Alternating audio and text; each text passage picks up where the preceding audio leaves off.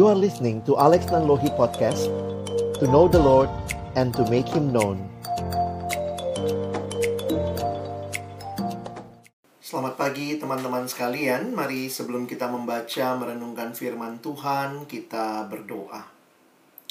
Bapa di dalam surga, kami datang dalam ucapan syukur pada pagi hari ini memuji, memuliakan namamu untuk karyamu yang luar biasa di dalam hidup kami secara pribadi maupun di dalam persekutuan di kampus yang Tuhan berikan kepada kami. Kembali hari ini kami akan membuka firman-Mu, kami mohon ya Tuhan bukalah juga hati kami, jadikanlah hati kami seperti tanah yang baik, supaya ketika benih firman Tuhan ditaburkan, boleh sungguh-sungguh berakar, bertumbuh, dan juga berbuah nyata di dalam kehidupan kami. Berkati baik hambamu yang menyampaikan, setiap kami yang mendengar, Tuhan tolonglah kami semua agar kami bukan hanya menjadi pendengar-pendengar firman yang setia, tapi mampukan dengan kuasa dari rohmu yang kudus, kami dimampukan menjadi pelaku-pelaku firman-Mu di dalam kehidupan kami, di dalam masa muda kami. Bersabdalah ya Tuhan, kami anak-anakmu sedia mendengarnya dalam satu nama yang kudus, nama yang berkuasa, nama Tuhan kami Yesus Kristus kami menyerahkan pemberitaan firman-Mu. Amin.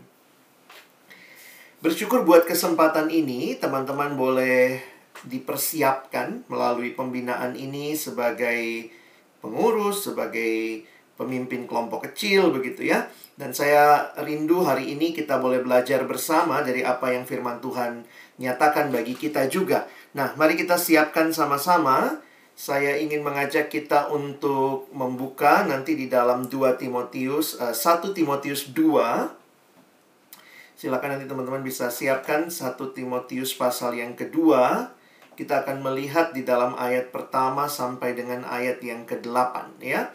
1 Timotius pasal yang kedua ayat yang pertama sampai dengan ayat yang ke-8 Nah, uh, saya coba mengajak kalian untuk melihat sambil kita membaca, merenungkan, Abang menjelaskan, kalian belajarlah untuk membuka hatimu di hadapan Tuhan, merefleksikan supaya kebenaran ini bukan cuma pengetahuan, tetapi benar-benar menjadi satu kehidupan dari setiap kita yang rindu dipakai melayani Tuhan, ya.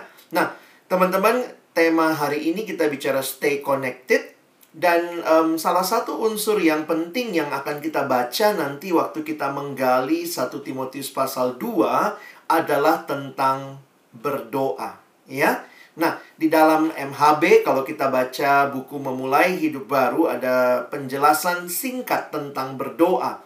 Saya senang penjelasan ini. Berdoa adalah membuka hati dan bercakap-cakap dengan Allah. Buat orang Kristen doa itu komunikasi ya, bukan mantra. Disebutin tiga kali dapat piring cantik.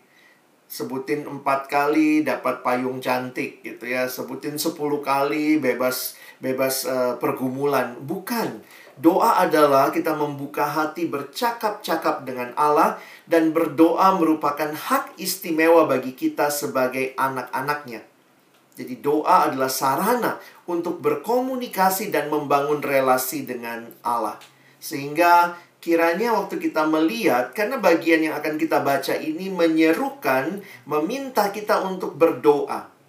Apa sih yang dimaksud? Nah, saya harap uh, melalui pergumulan uh, kamu sebagai seorang yang sudah kenal Tuhan, mungkin juga sudah dibina dalam kelompok kecil, doa itu menjadi sesuatu yang kamu nikmati dan kamu alami bukan cuma teori dan jangan sampai jadi mantra seolah-olah e, cuma diulang-ulang tanpa makna ya. Jadi kemudian satu Timotius pasal yang kedua mesti ingat sebentar bahwa surat ini adalah surat yang dituliskan oleh Rasul Paulus kepada anak rohaninya Timotius yang dia tinggalkan melayani di gereja Efesus pada waktu itu. Gereja Efesus adalah gereja metropolitan karena Efesus adalah kota besar pada waktu itu. Karena itu kalau kalian perhatikan ada percampuran jemaat yang banyak di gereja Efesus ini.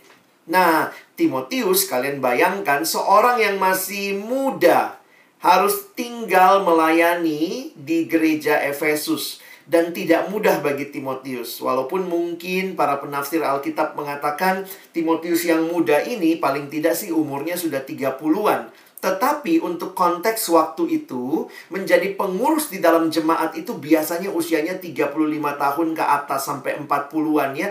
Jadi, makanya kalau nanti baca 1 Timotius pasal 4 misalnya, Paulus me mendorong Timotius, mengencourage Timotius, jangan seorang pun menganggap engkau rendah karena engkau muda. Nah, jadi sekali lagi Timotius ada dalam situasi yang tidak mudah pada waktu itu karena harus melayani di gereja metropolitan dengan berbagai pergumulan di dalam gereja juga ada masalah-masalah. Nanti lihat di pasal-pasal selanjutnya, teman-teman menarik ya karena kalian membahas satu kitab atau dua kitab lah ya, satu dan dua Timotius, kalian bisa lihat konteksnya. Nah, mungkin kemarin Bang Niko sudah memberikan juga gambaran tentang latar belakang yang terjadi di dalam gereja gereja Efesus ini. Nah, tapi uh, untuk hari ini Abang ingin kita melihat bahwa ternyata di tengah situasi yang tidak mudah yang Timotius alami dan juga jemaat alami. Karena teman-teman mesti mengingat jemaat waktu itu uh, menghadapi dua ancaman. Ada ancaman dari luar, dari luar itu adalah adanya pihak-pihak yang tidak suka dengan kekristenan. Jadi bayangkan jadi jemaat di abad pertama di konteks Efesus waktu itu ada ancaman dari pihak-pihak yang tidak suka dengan kekristenan. Yang pertama tentunya orang Yahudi. Tapi juga pada waktu itu mereka menggunakan pemerintah Romawi. Nah, ini dua ini mereka menganiaya orang Kristen pada waktu itu. Sehingga jadi orang Kristen tidak mudah, ya. Lalu yang kedua, ada juga tantangan ancaman dari dalam jemaat. Jadi kalian bisa bayangkan, dari luar ada ancaman, dari dalam jemaat muncul pengajar-pengajar sesat. Nah, Timotius harus menghadapi jadi gembala di gereja Efesus dengan kondisi ini. Makanya nanti kalau kalian perhatikan, ternyata ini dijawab oleh Paulus melalui surat ini. Nanti di 1 Timotius 4 misalnya, kita lihat ada nasihat bagaimana menghadapi pengajar sesat. Nah, dalam bagian ini ternyata di tengah pergumulan yang begitu kompleks, yang tidak mudah. Jadi gereja yang mengalami krisis gitu ya. Uh, dengan ancaman dari dalam dan dari luar, seruan ini disampaikan oleh Paulus kepada Timotius. Sedikit latar belakang, nanti kita akan melihat bahwa apa yang Paulus sampaikan ini terkait semua dengan dua tantangan ancaman yang tadi Abang ceritakan ya. Jadi coba kita lihat ternyata di tengah-tengah ancaman tantangan seruan yang Paulus berikan kepada Timotius adalah salah satunya berdoa. Jadi memang stay connected itu bukanlah sesuatu pilihan. Aduh, berdoa nggak ya, berdoa nggak ya. Tapi realita kita adalah jemaat Tuhan secara khusus bagi kalian yang akan melayani di kampus atau sudah melayani di kampus eh, PNJ kalian ada menjadi bagian yang Tuhan sedang bentuk ada persekutuan, ada ibadah-ibadah, ada kepengurusan, ada kelompok kecil. Tetapi situasi ini mungkin jauh lebih enak lah ya dari jemaat di, di masa Paulus dan Timotius. Tetapi saya pikir seruannya tetap sama kita pasti punya pergumulan masing-masing ya, beda dengan pergumulan zamannya Paulus, tetapi seruannya tetap sama. Saya makin menghayati persekutuan yang maju, PMK yang maju, persekutuan mahasiswa Kristen yang maju, tidak pernah maju dengan berlari, tetapi dengan berlutut, bertelut di hadapan Tuhan. Nah, bukan persekutuannya yang bisa bertelut, tapi anggota-anggota yang terlibat di dalamnya. Setiap pengurus, setiap uh, pemimpin kelompok kecil, bahkan juga semua jemaat kiranya menjadi orang-orang yang setia berdoa. Karena itulah yang sebenarnya menjadi kekuatan di dalam persekutuan menghadapi tantangan yang ada, ya. Nah, mari kita lihat 1 Timotius 2 ayat 1 sampai 8. Silakan mau lihat di Alkitabmu boleh. Abang juga coba tulis di screen ya, supaya saya juga gampang melihatnya. Saya bacakan buat kita. Pertama-tama aku menasehatkan. Jadi Paulus bilang ke Timotius ya, pertama-tama aku menasehatkan, naikkanlah permohonan, doa syafaat dan ucapan syukur untuk semua orang. Untuk raja-raja dan untuk semua pembesar agar kita dapat hidup tenang dan tentram dalam segala kesalehan dan kehormatan. Itulah yang baik dan yang berkenan kepada Allah juru selamat kita yang menghendaki supaya semua orang diselamatkan dan memperoleh pengetahuan akan kebenaran. Karena Allah itu Esa dan Esa pula dia yang menjadi pengantara antara Allah dan manusia yaitu manusia Kristus Yesus yang telah menyerahkan dirinya sebagai tebusan bagi semua manusia. Itu kesaksian pada waktu yang ditentukan. Untuk kesaksian itulah aku telah ditetapkan sebagai pemberita dan rasul. Yang kukatakan ini benar, aku tidak berdusta. Dan sebagai pengajar orang-orang bukan Yahudi dalam iman dan kebenaran. Oleh karena itu, aku ingin supaya di mana-mana orang laki-laki berdoa dengan menadahkan tangan yang suci tanpa marah dan tanpa perselisihan. Nah, teman-teman apa yang menarik yang bisa kita perhatikan dalam bagian yang kita baca ini, ya? Sekali lagi bagi saya memperhatikan apa yang diserukan Paulus ini menyegarkan hati begitu ya di tengah-tengah situasi yang tentunya tidak mudah. Muncul pertanyaan seperti ini sebenarnya. E, apa sih pengajaran sesat yang muncul pada waktu itu? Nah, Para ahli teologi waktu mencoba menggali konteks 1 dan 2 Timotius, mereka mengatakan bahwa yang menjadi pergumulan ajaran sesat yang muncul dari dalam jemaat pada waktu itu adalah apa yang disebut dengan ajaran gnostisisme. Gnostisisme ini, gnostisisme ini adalah ajaran yang menyatakan begini, orang itu bisa selamat kalau dia punya pengetahuan rahasia dari Allah. Nah, jadi kayak secret-secret, mistik-mistik. Kalau dia punya pengetahuan rahasia dari Allah, barulah dia bisa selamat. Jadi, uh, sebenarnya ini mengajarkan kesombongan secara tidak langsung. Karena seolah-olah ada yang dapat pengertian itu, ada yang tidak. Dan ini membuat jemaat pada waktu itu tentunya terpecah. ya Sehingga memang, kalau teman-teman perhatikan, di dalam situasi itu, itulah yang menjadi juga seruan doa yang Paulus sampaikan. Sebelum kita masuk lebih jauh belajar tentang seruannya Paulus, sebenarnya mari kita perhatikan sebentar. Uh, abang coba mengajak kita melihat ya, kalau kalian PA baik-baik, kalian akan bisa menemukan bahwa sebenarnya ini adalah ayat 1 sampai ayat yang ke-8 pasal 2 ini menjadi sebuah bentuk dari ibadah, ya Salah satu bentuk ibadah yang diperkenalkan yang dipakai dengan empat istilah, ya. Ada four different kinds of worship. Nah, menarik memang kalau kita perhatikan di dalam ayat satu tadi ya. Coba lihat ya. Jadi ada aku menasehatkan kata Paulus, naikkanlah permohonan, doa syafaat dan ucapan syukur. Ya, Loh ini cuma tiga bang, kata abang tadi empat. Nah memang menarik kalau nanti perhatikan bahasa aslinya. Uh, kita coba lihat ya berbagai terjemahan. Salah satunya dalam terjemahan Indonesia, terjemahan sederhana Indonesia. Nah itu TSI ya.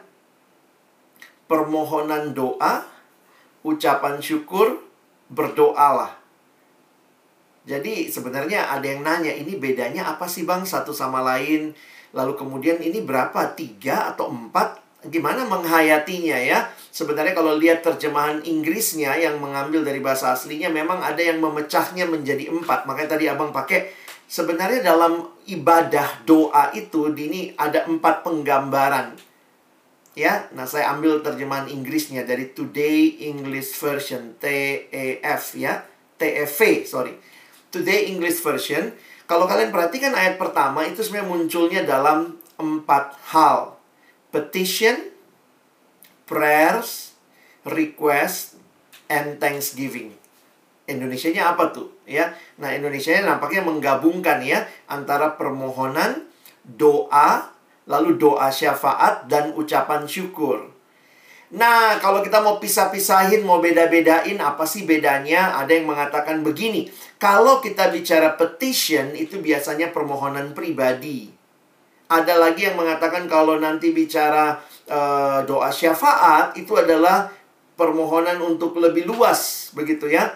Dan kalau bicara uh, permintaan, ya sebenarnya mirip-mirip begitu ya. Tapi adalah para ahli yang coba melihat kenapa Paulus menggunakan istilah yang berbeda-beda. Tetapi bagi saya ini Paulus sedang memberikan dimensi yang indah dari sebuah doa. Di mana kita bisa menyampaikan permohonan. Nah, kata-kata menyampaikan permohonan itu juga di dalam bahasa aslinya itu gambaran misalnya orang yang datang sama raja untuk menyampaikan apa yang menjadi keinginannya atau permohonannya kepada raja. Jadi uh, kalau kita pelajari jadi menarik ya. Dan termasuk juga ada Thanksgiving di situ. Tapi yang menarik begini teman-teman ya, bahwa apa pun istilah yang dipakai sebenarnya ini semua berbicara tentang sikap hati yang mencari Allah, sikap hati yang datang kepada Allah. Dan perhatikan kalimatnya itu ya, petition, prayers, request and thanksgiving be offered to God jadi dipersembahkan kepada Tuhan.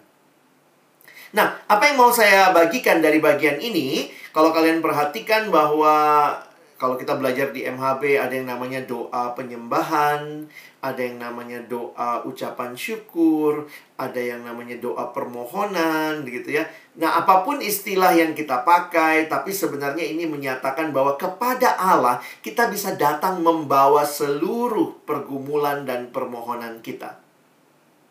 Karena dia adalah Allah yang menebus kita, dia adalah pemilik kehidupan kita. Nah, apa yang menarik dari doa ini?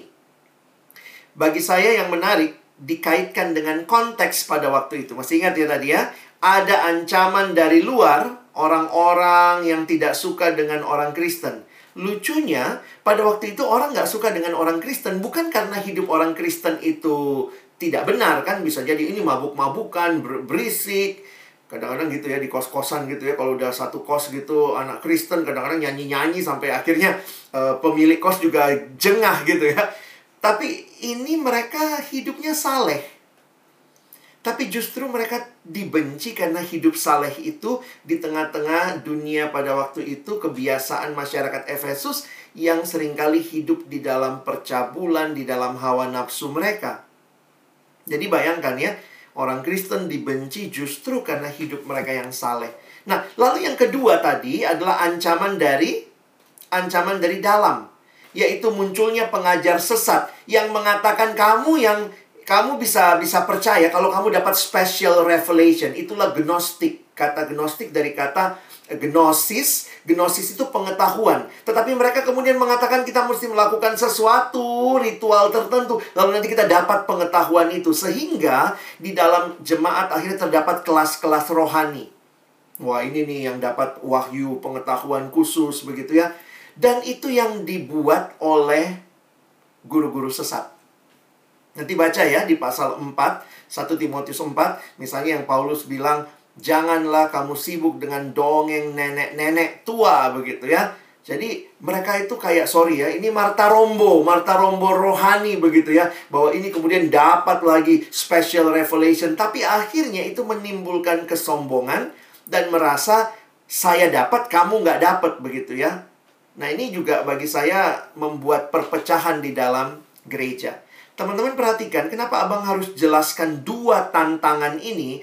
Karena saya melihat isi doanya Paulus Yang Paulus minta Timotius untuk lakukan. Ini sangat berkaitan dengan dua tantangan ini. Ya. Jadi doa yang lahir dari sebuah kesadaran Akan realita yang terjadi di sekitar.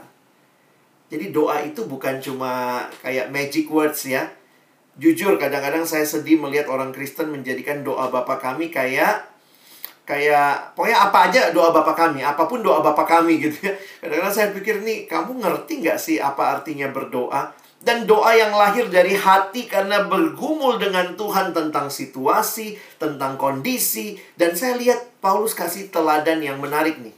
Ya. Jadi saya berharap kalian pun berdoa nanti di dalam pelayanan mahasiswa karena prayer movement itu adalah satu keunikan pelayanan kita, bukan doa-doa yang statis, bukan doa-doa yang mekanis, tapi doa-doa yang hidup doa-doa yang dinamis karena kita naikkan dalam pergumulan melihat situasi di sekitar kita. Ya. Nah, sekarang kita mulai ya. Ada hal yang menarik dalam doa-doanya karena terlihat ada universal range of the church responsibility. Paulus ingin menegaskan kepada Timotius bahwa sebagai gereja, sebagai umat Tuhan, sebagai jemaat yang berdoa, maka kita tidak bisa pilih-pilih yang mana kita mau doa, yang mana kita nggak mau doa. Kalau kalian jadi orang Efesus, jemaat Efesus waktu itu, lalu kalian sadari betapa kita dibenci oleh penguasa Roma, dibenci oleh orang-orang Yahudi yang menindas, mungkin kita juga kesel ya ngapain doain mereka gitu ya. Tapi lihat ya, yang pertama tuh Paulus ngomongnya begini nih. Doa harusnya bagi semua orang. Makanya dia mengatakan pertama-tama aku menasihatkan naikkanlah permohonan, doa, syafaat dan ucapan syukur untuk semua orang. Nah, siapa semua orangnya? Coba lihat lagi nanti teman-teman lihat yang di atas ya. Sorry, tadi Abang belum uh, belum kopi ya. Untuk raja-raja, ini loh orang-orang yang menindas mereka. Untuk semua pembesar. Tapi lihat, kerinduannya agar apa? Agar kita dapat hidup tenang dan tentram, sekali lagi dalam segala kesalehan dan kehormatan. Wah teman-teman, waktu saya menyadari ini pas persiapan gitu ya. Iya ya, sering kali doa kita sangat sempit hanya bagi aku, keluargaku, PMK-ku, persekutuanku, posaku, begitu ya. E, di mana Tuhan mau kita ini hidup di dalam dunia. Jadi kembali lagi bagi saya yang menarik adalah universal range of the church responsibility. Sebuah tanggung jawab gereja yang universal yang harusnya muncul di mana? Di dalam doa. Ya. Munculnya di mana? Ya di dalam doa. Gereja ada dalam dunia. Tapi harusnya gereja juga menyadari bahwa bagiannya ada di dalam dunia untuk juga menjadi orang-orang yang berdoa kepada Allah, membawa dunia ini, membawa bangsa ini. Kalau saya bicara gereja, tentunya saya bukan bicara gedung atau institusi gereja, tetapi bicara kita semua kita yang di PMK pun gereja. PMK sendiri adalah gereja karena kumpulan dari orang-orang percaya yang sudah Tuhan selamatkan. Di mana persekutuanmu hadir? Di PNJ. Naikkanlah doa, permohonan, syukur untuk direkturmu, begitu ya. Untuk dosen-dosenmu, untuk pengambil kebijakan di kampus. Dan bagi saya itu kayak diingatkan ya Kadang-kadang kita berdoa kalau ada masalah. Aduh, nggak dapat izin ruangan, baru mulai doa begitu. Aduh, susah banget minggu ini, kayaknya kita dipindah lagi ruangannya. Tapi ketika kita memberikan waktu untuk benar-benar berserah kepada Tuhan. Dan ini bukan untuk orang tertentu. Bukan untuk kalangan tertentu saja. Tapi untuk semua orang. Dan semuanya siapa? Lihat di mana kamu hadir. Paulus bersama dengan jemaat mengingatkan mereka bahwa mereka harus berdoa, termasuk bagi pemerintah yang kebijakan-kebijakannya sebenarnya tidak berpihak pada kekristenan. Tapi doa menjadi bagian pergumulan kita yang kita bawa kepada Allah. Lalu yang kedua, bagi saya ini menarik ya, karena Tuhan menyatakan itulah yang baik dan yang berkenan kepada Allah Juru Selamat kita yang menghendaki supaya semua orang diselamatkan. Para ahli teologi berdebat soal ayat ini. Ada yang bilang, apakah keselamatan itu universal? Semua orang bakal selamat. Kalau semua orang bakal selamat pada akhirnya, ngapain kita penginjilan? Kan semua bakal selamat. Nah, tetapi saya justru mengerti kata semua ini Karena konteks yang tadi Abang jelaskan, ancaman dari dalam gereja. Munculnya pengajar-pengajar sesat. Pengajar sesat ini dengan teologi mereka bahwa yang diselamatkan yang punya pengetahuan khusus, tidak semua orang. Jadi kesannya hanya milik kaum elit yang punya pengetahuan khusus dari Allah, mereka lah yang bisa selamat. Sehingga ayat ini bagi saya adalah satu pergumulan Paulus melihat jemaat harusnya mendoakan supaya pengajar sesat itu tidak makin berkembang karena jelas Allah menghendaki semua orang selamat. Ya. Semuanya ini siapa? Mereka yang percaya kepada Kristus. Jadi jangan juga berpikir akhirnya semua orang pada akhirnya selamat begitu ya. Kalau kita sadar bahwa Tuhan mau semua selamat, tetapi yang selamat dalam bagian lain Alkitab dikatakan mereka yang percaya kepadanya, tapi juga Alkitab menyatakan misalnya tidak semua percaya, berarti kita menghayati ayat ini harus dalam konteks. Makanya waktu saya gali, oh iya ya, ternyata ayat ini mau menegaskan, doa ini mau menegaskan bahwa keselamatan bukan milik kaum gnostik, bukan milik pengajar sesat semata-mata yang punya pengajaran hanya orang tertentu yang bisa diselamatkan, tapi sebenarnya semua orang yang percaya kepada Allah bisa selamat. Teman-teman lihat ya, kalau abang sekali lagi menghayati, iya doanya kontekstual dengan pergumulannya. Di tengah-tengah diancam dari luar oleh para penganiaya, penganiaya, mereka justru berdoa mendoakan yang menganiaya. Di tengah-tengah ada ajaran sesat yang menyekat-nyekat jemaat sehingga terpecah-pecah. Ah, kau nggak selamat, kurang bagus, kurang pinter kau ya. Karena waktu itu sangat menggunakan pemikiran. Kalau dia pinter, dia ini dapat special revelation. Akhirnya ada yang mungkin minder. Oh, aku nggak selamat kali ya. Goblok aku ya. IP ku di bawah dua misalnya gitu ya. Waktu itu akhirnya Paulus katakan. Yang menghendaki supaya semua orang selamat. Dan perhatikan lagi di... Uh, poin yang ketiga, dan Yesus itu nggak mati hanya untuk orang yang orang yang pinter, ya, yang telah menyerahkan dirinya sebagai tebusan bagi semua manusia. Tentunya semua manusia yang percaya sekali lagi. Jadi menarik ya kenapa abang angkat ini? Karena ini bicara hal-hal yang sangat kontekstual dengan pergumulan gereja. Yesus tidak hanya mati untuk orang yang pintar, yang sanggup berpikir lalu dapat special revelation. No. Dia tebusan bagi semua orang. Dan yang keempat juga, sebenarnya kalau kalian perhatikan ya, di sini diulang-ulang dari kata tadi, naikkanlah doa untuk semua. Terus semua, semua, semua. Jadi ada empat kali kira-kira kata semua. Di dalam bagian yang keempat ini tercermin lah, nggak ada kata semua. Tapi kepada siapa pun begitu ya.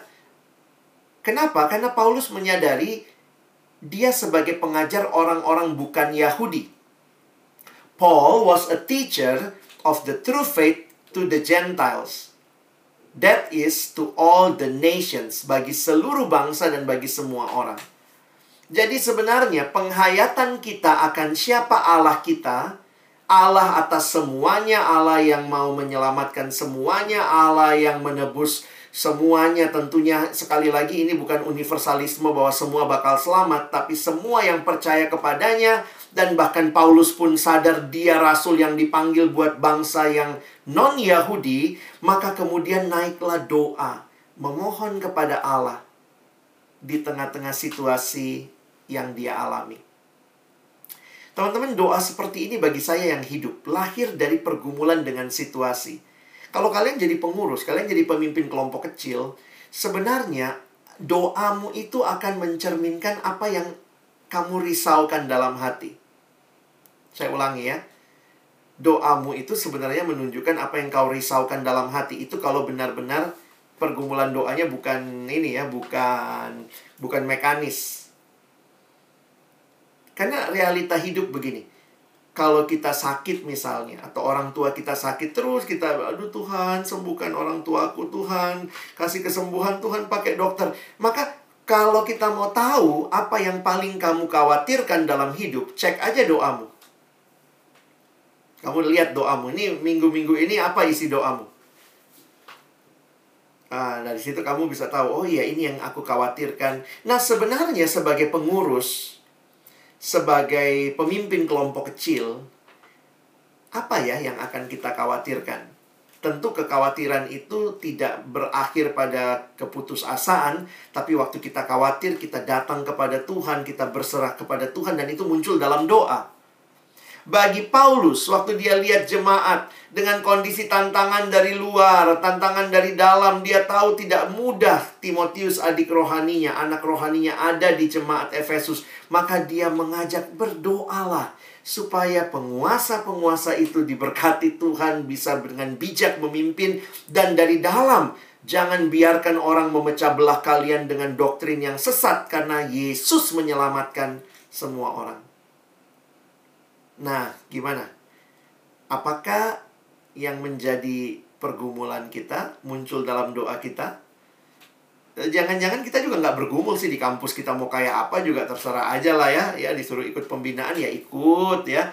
Disuruh nyatet ya nyatet nanti kumpul. Tapi saya rindu ini bukan sekadar nyatet khotbah teman-teman. Makanya saya bilang tadi dari awalnya periksa hatimu kalau betul Tuhan memanggilmu jadi pengurus, biarlah minta Tuhan tanamkan beban melihat kampusku, melihat mahasiswa-mahasiswa di kampus yang belum kenal Tuhan, yang sudah kenal tapi kemudian mungkin belum terlalu bertumbuh. Tuhan, aku rindu jadi pengurus yang mendoakan mereka. Itu akan lahir doa-doa yang hidup. Tapi kalau kamu tidak melihat visi ini, maka ya persekutuan doa jadi capek juga sih berdoa. Kenapa? Kan itu nggak ada di hati kita ya. Makanya saya kutip lagi kalimat John Stott. Ini almarhum John Stott. Dia mengatakan begini. Cara terbaik untuk mengetahui apa yang dikhawatirkan dan diharapkan seorang Kristen. Perhatikan doanya. Uh, jadi sadar teman-teman ya. Kalau pengurus itu sebenarnya tugasnya apa sih? Tentu pengurus ngurusin jemaat. Nah, salah satu cara mengurusnya sebenarnya yang paling sederhana, paling simple tapi paling sering dilupakan adalah mendoakan jemaat. Makanya sering kali kalau saya tanya sama pengurus ya, seberapa sering jemaat-jemaatmu muncul dalam doa-doa pribadimu? Seberapa sering pergumulan kampusmu dengan segala pergumulannya muncul dalam doa-doa pribadimu. Ini jangan bilang doa bersama ya. Kalau doa bersama kan kita setting ya. Memang hari ini doain pergumulan PKK, hari ini doain pergumulan jemaat ini. Tapi secara pribadi. Karena sebenarnya itulah dasarnya. Ketika Paulus meminta Timotius berdoa, bagi saya ini didasari dengan apa yang terjadi Waktu kamu bergumul sungguh-sungguh dengan apa yang terjadi, melihat apa yang terjadi, kamu bawa dalam pergumulan muncul dalam doa. Sehingga doa itu sebenarnya adalah mengungkapkan keinginan. Kamu pengen ada pertobatan di kampusmu? Kalau kamu nggak pernah pengen, nggak pernah muncul dalam doa. Tapi kalau kamu bergumul melihat misalnya situasi Tuhan saya rindu dan itu akan muncul dalam doa. Sekali lagi bagi saya menarik kalimat ini. Doa itu mengungkapkan keinginan. Jadi apa yang tidak kamu doakan, mungkin kamu nggak pengen. Sorry ya, ini kayak menghakimi banget ya. Tapi saya juga belajarnya begini. Tuhan, berikanlah keinginan sesuai dengan keinginanmu. Jadi bagi saya, kita ini kan nggak tahu juga gimana berdoa. Tuhan, aku nggak tahu nih situasi kayak gini, aku mesti pengennya apa. Tapi paling tidak daftar ini ya. Saya pengen mahasiswa baru nanti yang masuk kenal Tuhan. Ini online, gimana caranya? Saya pengen mereka bisa kita dapat datanya. Saya pengen nanti sebagai pengurus saya bisa buat PJ online yang hidup. Saya rindu sebagai PKK baru nanti saya akan bisa kenal mereka. Apa yang kamu pengen? Muncul dalam doa. Jadi mungkin sekarang nata dulu kepengenmu. Tapi kadang-kadang kalau kita nggak pengen, walaupun didoakan itu cuma kayak lip service gitu. Tuhan kami berdoa buat anak baru nanti masuk gitu dalam hati. Gue juga nggak pengen lah, nggak tahu juga mesti ngapain. Tapi kalau kita pikirkan, kita gumulkan, kita doakan, jadi kondisi itu menjadi sesuatu beban yang akhirnya kita bawa kepada Tuhan. Teman-teman, bagaimana mengalami hal ini semua? tentu pastikan kamu sudah terima Yesus. Karena hanya orang-orang yang sudah menerima Yesus dalam hidupnya tidak lagi hidup buat dirinya sendiri. Akar dosa adalah keakuan. Akulah segala-galanya. Jadi kalian bisa bayangkan kalau orang hidup dalam dosa, akulah, akulah dirinya, dirinya, dirinya, boro-boro berdoa untuk orang lain. Jadi kadang abang pikir gini, gimana caranya saya bisa melayani dengan tulus, saya bisa melayani orang lain. Kalau ternyata dalam dosa saya cuma sibuk dengan diriku, diriku, diriku. Alami kasih Kristus. Makanya kalimat dalam Alkitab 2 Korintus, kalimat Paulus dalam 2 Korintus 5 ayat 15. Kristus telah mati untuk semua orang, supaya mereka yang hidup tidak lagi hidup untuk dirinya sendiri hanya kalau teman-teman sudah terima Yesus yang menyelamatkanmu. Maka kau tidak lagi hidup bagi dirimu sendiri. Tapi sekarang kau hidup untuk dia. Untuk Yesus yang telah mati dan telah dibangkitkan untuk mereka. Matamu terus memandang ke salib itu. Dan dari situlah lahir kerinduan yang dalam. Tuhan, aku senantiasa ingin terhubung dengan engkau. Gambar ini sering saya pakai Mungkin teman-teman udah sering lihat juga ini judulnya ilustrasi roda. Apa itu ilustrasi roda? Seorang bernama Dawson Trotman, Bapak Dawson Trotman yang pertama kali memperkenalkan dia coba gambarkan kayak apa sih hidup orang Kristen yang taat dalam perbuatan, dalam kehidupan. Maka dia keinget roda teman-teman ya, makanya dia bilang ini ilustrasi roda. Sama seperti roda, roda itu yang muter tuh porosnya maka di pusat hidup harus ada Kristus. Dan kalau sudah ada Kristus di pusat hidup, terima Yesus dalam hidupmu, maka perlu stay connected. Nah, dia menggambarkan kan ini roda, dia gambarkan harus ada dua jari-jari, satu yang vertikal hubungan dengan Allah, satu yang horizontal hubungan dengan sesama. Dengan Allah, saya bicara sama Allah namanya doa. Allah bicara kepada saya melalui firman. Makanya dari kecil, dari sekolah minggu, mungkin kalau kalian rajin udah tahu ya, bagaimana bertumbuh adik-adik? Baca kitab suci, doa tiap hari kalau mau, kalau mau tumbuh. Tapi ya ceritanya belum lengkap ya, bukan cuma relasi dengan Tuhan yang harus dibangun. Yang horizontal, jari-jari yang horizontal menggambarkan hubungan dengan sesama. Dia bagi dua, ke dalam dengan sesama orang percaya, kita harus rajin bersekutu. Dan keluar kepada mereka yang belum percaya, bagian kita adalah hadir bersak bersaksi. Jadi harusnya memang lagunya diganti ya, biar lebih lengkap. Baca kitab suci, doa tiap hari, rajin bersekutu, dan giat bersaksi. Ya, tapi jadi jadi aneh lagunya ya. Tapi inilah gambaran kehidupan rohani. Orang yang terhubung dengan Kristus akan terus menikmati relasi dengan Dia dan akan berbuah dalam relasi dengan sesama orang percaya dan juga bagi mereka yang belum kenal Yesus. Nah, kalau kita membangun relasi seperti ini, ya, bagi saya di sinilah pertanyaannya bagaimana? Kadang-kadang kita suka ditanya di persekutuannya gimana doamu, gimana jam doamu, saat teduhmu. Sebenarnya ini adalah satu kunci kehidupan rohani yang segar. Hidup rohani yang segar melayani Tuhan hanyalah terjadi kalau kita terhubung dengan Tuhan yang kita layani. Banyak orang mau melayani Tuhan, senang melayani Tuhan, tapi kenapa? Oh, aku senang sibuk, Bang oh di sini talentaku disalurkan. Aku seneng nyanyi. Wah di sini talentaku disalurkan oh aku seneng main musik bang. Di sini talentaku disalurkan. Kenapa kita melayani Tuhan? Hanya penyaluran talenta? Kenapa kita melayani Tuhan? Hanya karena aku nggak bisa diem bang. Aku kalau diem sakit makanya aku senang sibuk-sibuk. Oh aku senang organisasi bang. Ditawarin jadi pengurus asik ini bang. Wah organisasi ada rapat-rapatnya. Aku memang anak organisasi bang. Kalau cuma itu alasanmu kalau cuma itu alasanku melayani Tuhan, saya pikir ya kalau kata anak sekarang receh banget gitu ya. Tapi ketika saya melayani Tuhan, karena memang saya terkoneksi dengan Tuhan yang saya layani, itu akan jauh berbeda.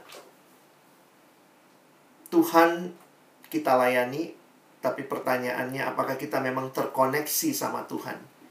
Dalam doa, hari ini kita belajar khusus tentang doa, doa syafaat, bukan hanya buat diri, ya tentu kita berdoa buat diri kita ya, tapi juga berdoa untuk situasi di sekitar kita, situasi kampus kita. Nanti kalau kita pengurus, situasi kepengurusan kita, situasi mahasiswa yang kita urus. Kalau kalian PKK, situasi adik-adik kelompok kecilmu. Itu doa-doa yang lahir dari kamu mengerti kenal situasi mereka. Paulus tuh kenal juga ya, bahkan karena Paulus pernah di Efesus ya. Nah, Paulus bilang sama Timotius, nanti kalian baca pasal 5 misalnya. Ternyata di, di jemaat Efesus itu macam-macam. Ada janda, ada apa. Dan Paulus tahu kebutuhan-kebutuhan mereka. Makanya sekali lagi, doanya dinaikkan untuk semua dengan kebutuhan mereka. Nah, dengan kita stay connected sama Tuhan, sebenarnya kita mau bilang apa sih sama Tuhan? Saya tidak bisa melayani tanpamu keberhasilan pelayanan bukanlah apa yang terjadi saja. Tentu yang terjadi, kita lihat orang bertumbuh, banyak yang datang ibadah. Kita bersyukur, tapi keberhasilan pelayanan bagi saya juga mari lihat kepada diri kita yang melayani. Kita menikmati, makin terhubung sama Tuhan. Tuhan Yesus mengatakan, Akulah pokok anggur dan kamulah ranting-rantingnya. Barang siapa tinggal dalam aku dan aku dalam dia, ia berbuah banyak sebab di luar aku kamu tidak dapat berbuat apa-apa. Wah, kalimat ini bagi saya sangat striking gitu ya. Banyak kali saya rasa diri saya bisa lakukan banyak hal. Tapi kalau saya tidak connected sama seperti ranting, ranting itu harus tinggal pada pokok anggur. Gak bisa ranting bilang, ah aku cuti dulu lah ya dari pokok anggur gitu ya. Kelihatannya hidup nih, kelihatannya hidup ke mana-mana, aktif. Tapi ternyata kalau tidak ada hubungan yang melekat, bagi saya itu semua seperti yang Yesus ingatkan. Di luar aku kamu tidak dapat berbuat apa-apa. Nah karena itu teman-teman, saya melihat kehidupan berdoa ini. Itu sebenarnya wujud kebergantungan kita kepada Tuhan ya.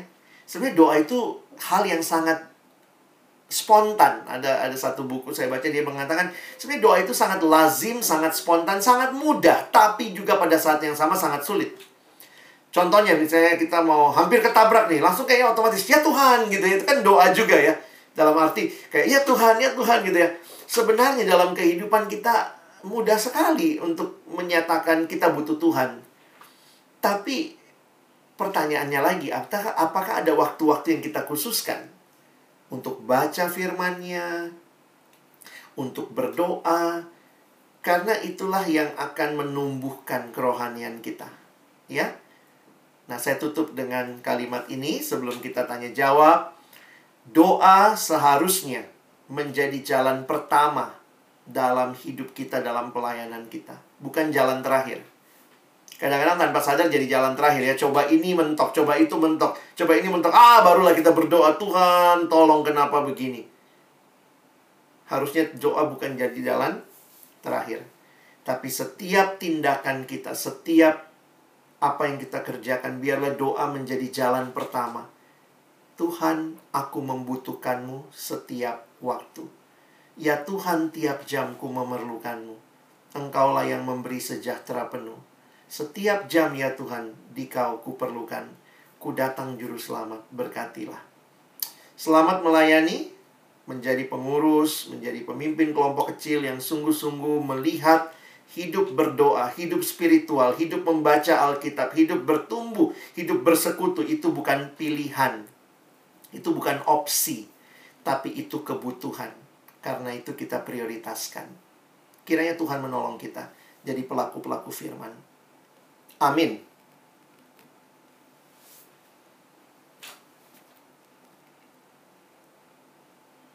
Apakah ada kesempatan tanya jawab? Mungkin ada yang mau bertanya, Abang persilakan.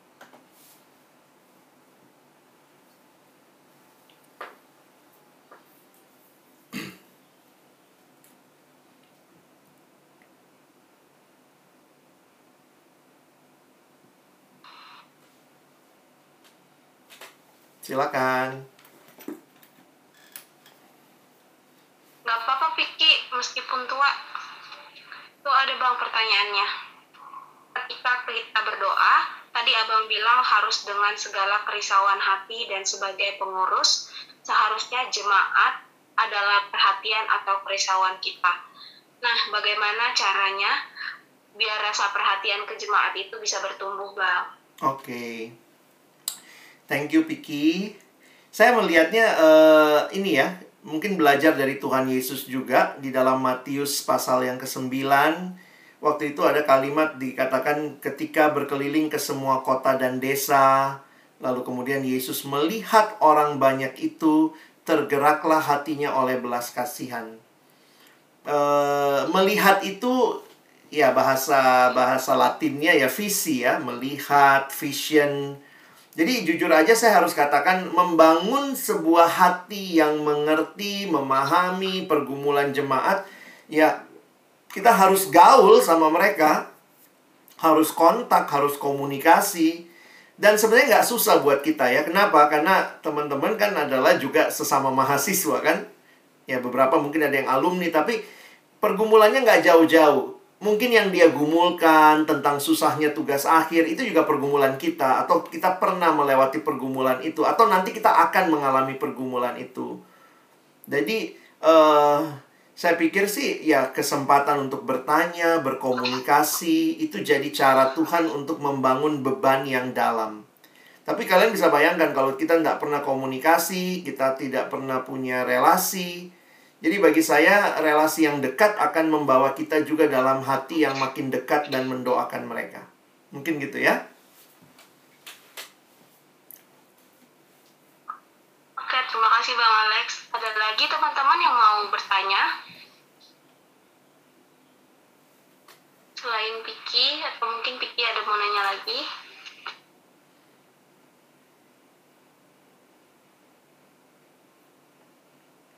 Dari Teresia?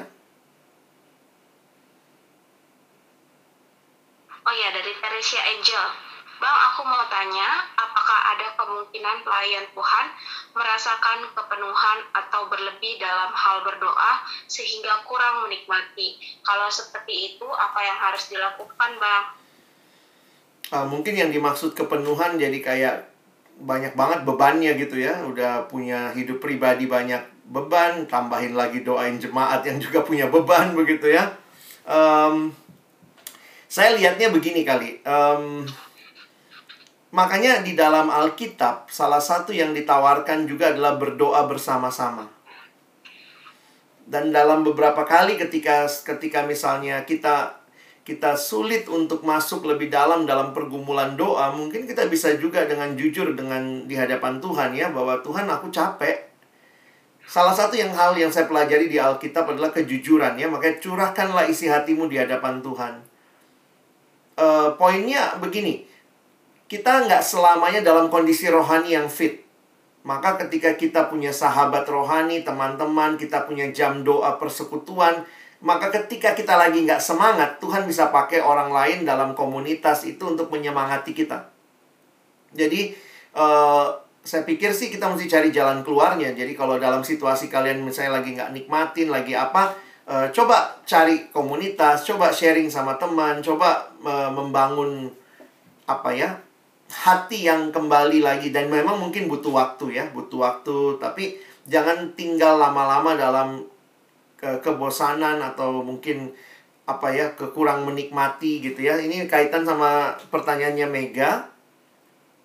Bagaimana cara mengatasi kebosanan dalam berdoa? Sebenarnya gini ya, kalau itu kebutuhan, pergumulan, kita akan terus berdoa karena memang apa ya? uh, Ya tapi ya aku juga pernah lah ngalamin kebosanan dalam berdoa ya. Tapi kebosanan itu akhirnya karena sebenarnya aku yang tidak tepat. Beberapa kali aku sadarinya begitu. Dan termasuk juga coba buat doa yang lebih kreatif kali ya. Saya pikir itu juga jadi cara untuk mengatasi kebosanan. Tapi poinnya saya, poinnya abang begini. Uh, tetap yang harus dipelihara itu hatinya karena kalaupun kita bervariasi, kita kreatif, doanya kayak gini gitu. Kalau tetap memang hatinya nggak terarah sama Tuhan, hatinya lagi marah sama Tuhan, lagi ngambek, lagi tidak berserah, maka apa pun yang dilakukan tetap aja jadi bosen begitu kali ya. Nah, tapi beberapa hal yang saya pikir bisa menjadi tips untuk mengatasi kebosanan. Um, kadang-kadang bagi saya menarik ya. Ini kalau bicara doa. Kita pernah nggak bikin training doa ya? Teman-teman waktu waktu abang perhatikan di Alkitab, ini kalau kita bahas ini bisa panjang sih. Tapi waktu kita perhatikan di Alkitab, murid Yesus tuh datang sama Yesus lalu bilang apa? Tuhan ajarlah kami berdoa. Itu bagi saya nggak apa ya? Saya belum pernah tuh rasanya diminta kampus bang training berdoa karena kita berasumsi semua orang bisa berdoa. Padahal Tuhan Yesus muridnya datang minta Tuhan ajarlah kami berdoa. Kalian mintanya ke abang misalnya bang bisa training MC nggak? Bang bisa bawain LSD nggak? Bang jarang gitu ya. Bang bikin training doa. Murid Yesus tuh datang ngelihat hidup Yesus yang berdoa. Jadi bagi saya menarik ya.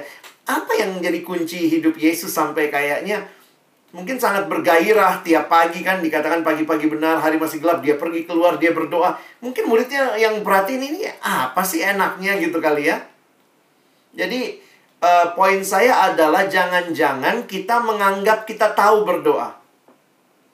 Jadi mungkin uh, ya solusinya nggak selamanya nggak selamanya bikin training ya, tapi poin abang begini. Banyak kali karena doa itu sangat-sangat biasa, sangat terbiasa, jadi memang kayak kita kurang menikmatinya atau gimana cara ngomongnya ya. Contoh, banyak kali kita doa, sorry ya, saya nggak mengkritik orang tertentu, tapi maksud abang begini loh. Kita kadang-kadang nggak tahu berdoa itu bagaimana, sampai misalnya ya, kita kan doa nih sama Tuhan ya. Uh, ada yang doanya begini. Kami datang Tuhan, hari ini Tuhan, kami semua Tuhan, kepadamu Tuhan. Sebenarnya dia ngerti nggak ya, dia lagi ngomongnya apa gitu. Poin saya adalah, jangan jadikan Tuhan jadi koma gitu ya. Kami datang Tuhan, hari ini Tuhan, padamu Tuhan, bersama Tuhan, kami Tuhan Makanya dari dari penghayatan itu abang berpikir iya ya kita mesti belajar berdoa. Caranya mungkin gimana? Tulis kali doamu. Jadi biar kau nggak bosan kau tulis doamu gitu ya. Tulis atau apalah ya. Jadi doa itu nggak selamanya di di recite aja. Karena beberapa kali waktu kita ngomong itu tuh kayak kayak bubbling gitu loh. Ngomong nggak ada artinya gitu ya. Coba kalau saya ngomong sama kamu, anggaplah namanya siapa? Piki ya. Uh, uh, Halo Piki, apa kabar Piki? Aku aku Piki, datang Piki, padamu Piki, apa yang kau buat Piki? Kan jadi aneh. Jadi jujur aja, beberapa kali kalau memang doa kita tidak melibatkan pengertian, hanya diulang-ulang, dan mungkin kata-katanya juga udah terbiasa kita pakai, jangan-jangan kita jadi bosen, karena kita sendiri nggak mengerti kita lagi berdoa apa. Belum lagi uh, ketidakpahaman kita kepada doktrin Allah Tritunggal membuat kita gitu. Ya, uh, ya, ya Bapak, kami datang padamu Roh Kudus, kami bersyukur Yesus. Astaga, saya pikir ini orang kok nggak ngerti ya bahwa itu tiga pribadi yang berbeda, Bapak, Anak, Roh Kudus begitu ya. Dan di dalam Alkitab kita men apa kita kenal tuh ada Bapa, Anak, Roh Kudus itu menolong kita berdoa. Boleh nggak berdoa kepada Roh Kudus? Boleh, dia Allah. Boleh nggak berdoa pada Yesus? Boleh. Makanya kalau kalian lihat di MHB itu ada pertanyaan di diskusi. Apakah semua doa harus kita tutup dengan dalam nama Yesus? Nah, jangan berpikir itu kayak stempel cap gitu ya. Apa pun ngomong dalam nama Yesus, dalam nama Yesus. Kalau kamu datang berdoa kepada Bapa, maka kamu datang di dalam nama Tuhan Yesus. Tapi kalau kamu datang kepada Yesus langsung, tanda kutip ya, kita berdoa Yesus. Saya pikir sih nggak usah dalam nama Yesus. Nah ini kan masalah penghayatan doa nih. Kadang-kadang doa itu jadi jadi sekedar kita anggap kita udah tahu. Terus jangan berpikir gini, ih dari penjelasan abang berarti Tuhan nggak dengar dong doaku selama ini. Aku tuh masih kebolak-balik bang. Tuhan dengar, pasti Tuhan dengar kok. Jangan takut ya. Tapi poin saya begini, sudah berapa lama kau jadi orang Kristen? Kalau setelah sekian lama kau jadi orang Kristen, kau tidak bertumbuh dalam doa, something wrong itu.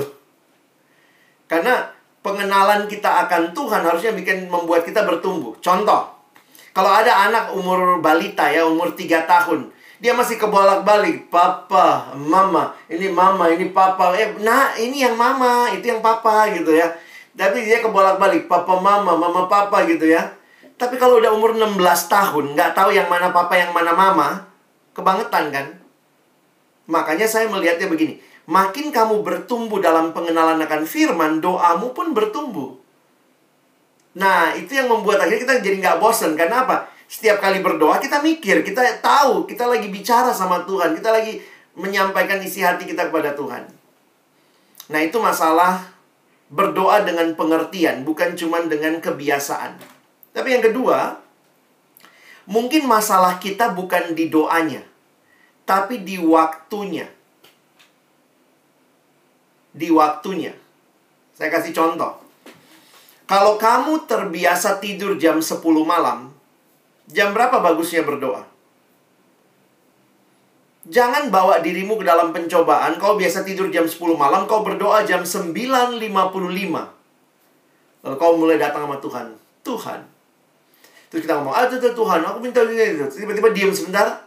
Terus bisa ini. Ih, aku ngomong apa ya barusan ya? Pernah nggak kayak gitu? Udah ngomong panjang tiba-tiba, ngomong apa barusan ya? Karena kau datang, berdoa di jam tidur.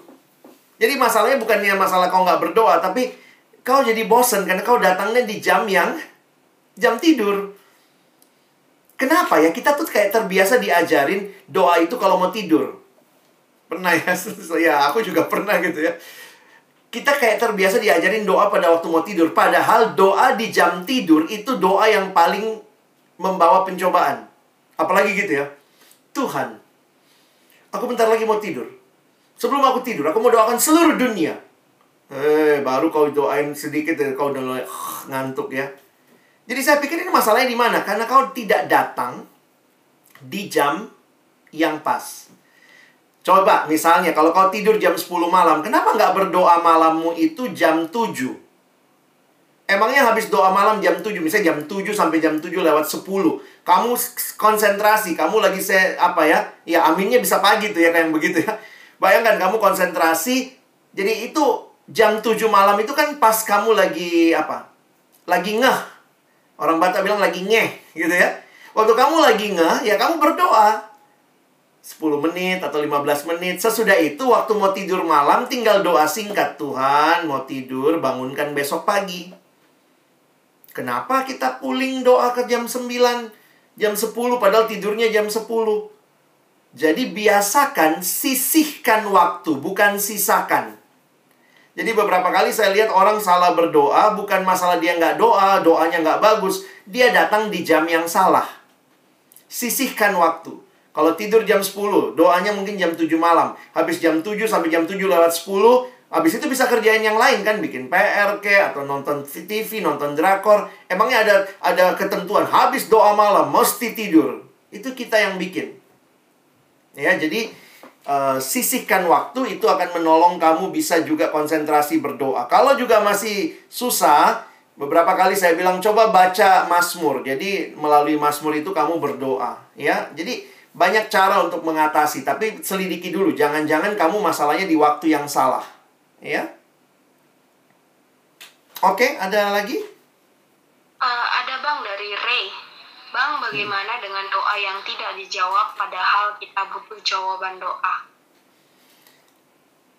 Sebenarnya sering kali gini loh. Uh, nah, ini ini saya juga harus katakan kehidupan spiritual itu susah diteorikan. Benar nggak Tuhan nggak jawab? Atau jangan-jangan Tuhan sudah jawab tapi bukan itu yang kamu mau? Karena maunya Tuhan jangan itu dong jawabannya. Jangan-jangan Tuhan udah jawab. Jadi kalaupun Tuhan diam, sebenarnya tidak semua hal kita harus tidak semua hal kita harus katakan belum Tuhan jawab. Jangan-jangan uh, karena gini loh. Kadang-kadang kita anak persekutuan ya, over spiritualize. Kita me, apa merohanikan semuanya Padahal banyak hal-hal yang jelas tanpa kamu rohanikan sebenarnya itu sudah demikian adanya. Saya ingat kalimat pendeta Stephen Tong waktu bicara mengetahui kehendak Tuhan. Nah, kan orang berdoa ya. Itu dia bilang begini. Sebenarnya salah satu caranya Tuhan menjawab doa kita dengan memberikan pertambahan pemahaman, itu juga jadi cara Tuhan menolong kita bisa menimbang, memilih. Jadi jangan tunggu. Saya saya belum dapat ayatnya, Bang. Belum dapat ayatnya. Ini mah nggak usah pakai ayat kali ya. Misalnya, uh, saya mau nyebrang, Bang. Saya nyebrang ini, saya mesti tunggu dulu. Ada ayat dari firman Tuhan mengatakan menyebranglah. Baru saya nyebrang. Poinnya adalah tanpa ayat pun kalau nyebrang kamu harus ngerti. Ya silakan nyebrang, lihat kanan dan kiri. Nah, pendeta Stephen Tong ngomongnya kalimat ini bagi saya saat, uh, saya ingat gitu ya. Dia bilang Ibu yang anaknya sakit malam-malam tidak butuh ayat firman Tuhan, tidak butuh pergumulan doa untuk bawa anaknya ke rumah sakit. Tetapi melalui nalar seorang ibu dia tahu anaknya butuh dibawa ke rumah sakit. Jadi uh, sorry ya, uh, Ray, saya bukan mengatakan Tuhan tidak kasih ayat. Kadang-kadang memang Tuhan kasih, tapi dalam banyak pergumulan kehidupan, mungkin Tuhan sudah jawab dan Tuhan mau kamu yang mengambil kesimpulan jawabannya. Lihatlah ayat-ayat yang kamu pernah lihat, lalu situasi yang ada, kamu pertimbangkan. Mesti pindah kos atau tidak? Itu kalau tunggu ayat, padahal mungkin kosanmu mau dirubuhkan, misalnya atau apa. Poin saya adalah, uh, saya yakin Tuhan hadir. Seringkali saya pun tidak jelas jawaban Tuhan menurut saya. Ini kayak Tuhan kayak nggak kasih keyakinan, nggak kasih keteguhan. Tapi satu hal saya tahu dia hadir dan karena dia hadir, saya harus bikin pilihan. Beberapa kali saya memilih. Karena akhirnya saya pikir gini, dari mana saya tahu ini kehendak Tuhan atau bukan? Ya, saya mesti memilih. Waktu saya memilih, saya jalani ternyata tidak tepat. Saya meyakini pasti Tuhan akan bawa kita balik. Karena kita anaknya, dia akan balikin kita. Jadi jangan karena bergumul sampai mem membuat kita tidak berani ambil keputusan. Hanya karena merasa kayaknya Tuhan nggak jelas, tapi nggak jelasnya itu sebenarnya dalam dalam banyak hal Tuhan sudah kasih clue dalam hidup kita. Uh, kira-kira begitu ya. Agak susah saya jelaskan, tapi kira-kira mudah-mudahan menangkap uh, concernnya.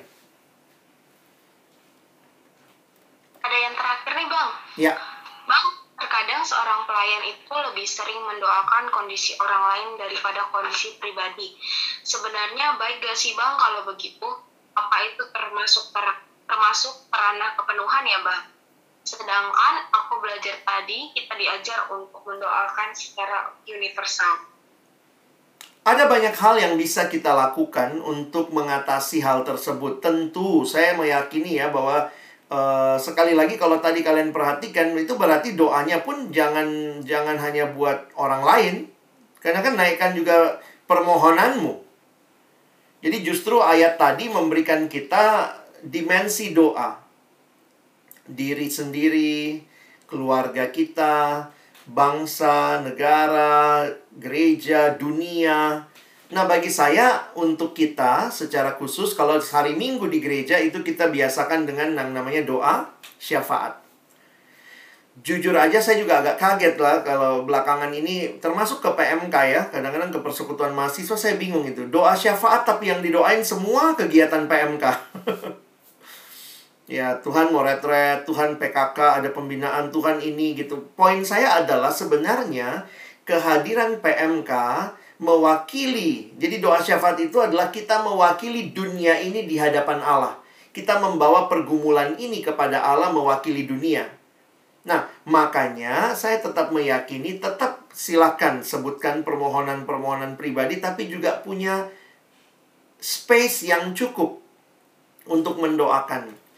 Beberapa kali saya datang ke kampus menarik juga ya, teman-teman. Hari ini kita akan mendoakan pergumulan PMK di luar kampus kita. Wah, bagi saya wah menarik tuh. Dia mengerti lah, paling tidak sebagai sesama persekutuan mahasiswa, dia menjadi alat Tuhan menaikkan syafaat bagi PMK lain, bukan cuma buat PMK-nya.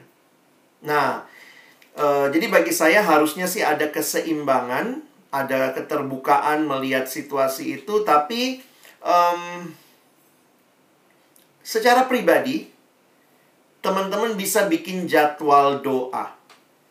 Kalau saya biasanya bikin jadwal doanya misalnya, setiap hari ada yang pasti saya doain ya itu mesti jujur lah ya kita kan punya kehidupan keluarga kehidupan pribadi kehidupan pekerjaan, pelayanan, studi. Maka saya biasanya mendoakan misalnya 4-5 poin bagi pergumulan saya setiap hari. Lalu hari Senin dibagi. Senin doain uh, bangsa. Selasa doain pelayanan di luar pelayananku misalnya. Hari Rabu doain beberapa teman. Nah, bisa dibagi tuh. Rabu dua teman, uh, Kamis berapa teman gitu ya. Jadi akhirnya bukannya berarti setiap kali doa harus ada semua. Oh, capek kamu doanya. Bayangkan kalau doa makan harus ada bangsa dan negara, harus ada gereja lain, ada kampus lain, kapan makannya gitu ya. Tapi uh, aturlah. Makanya jadwal doa itu menjadi kesempatan kita melihat doa itu sebagai kesempatan kita berserah kepada Allah dan juga menjadi alat Tuhan untuk mendoakan yang lain. Mungkin gitu kali ya.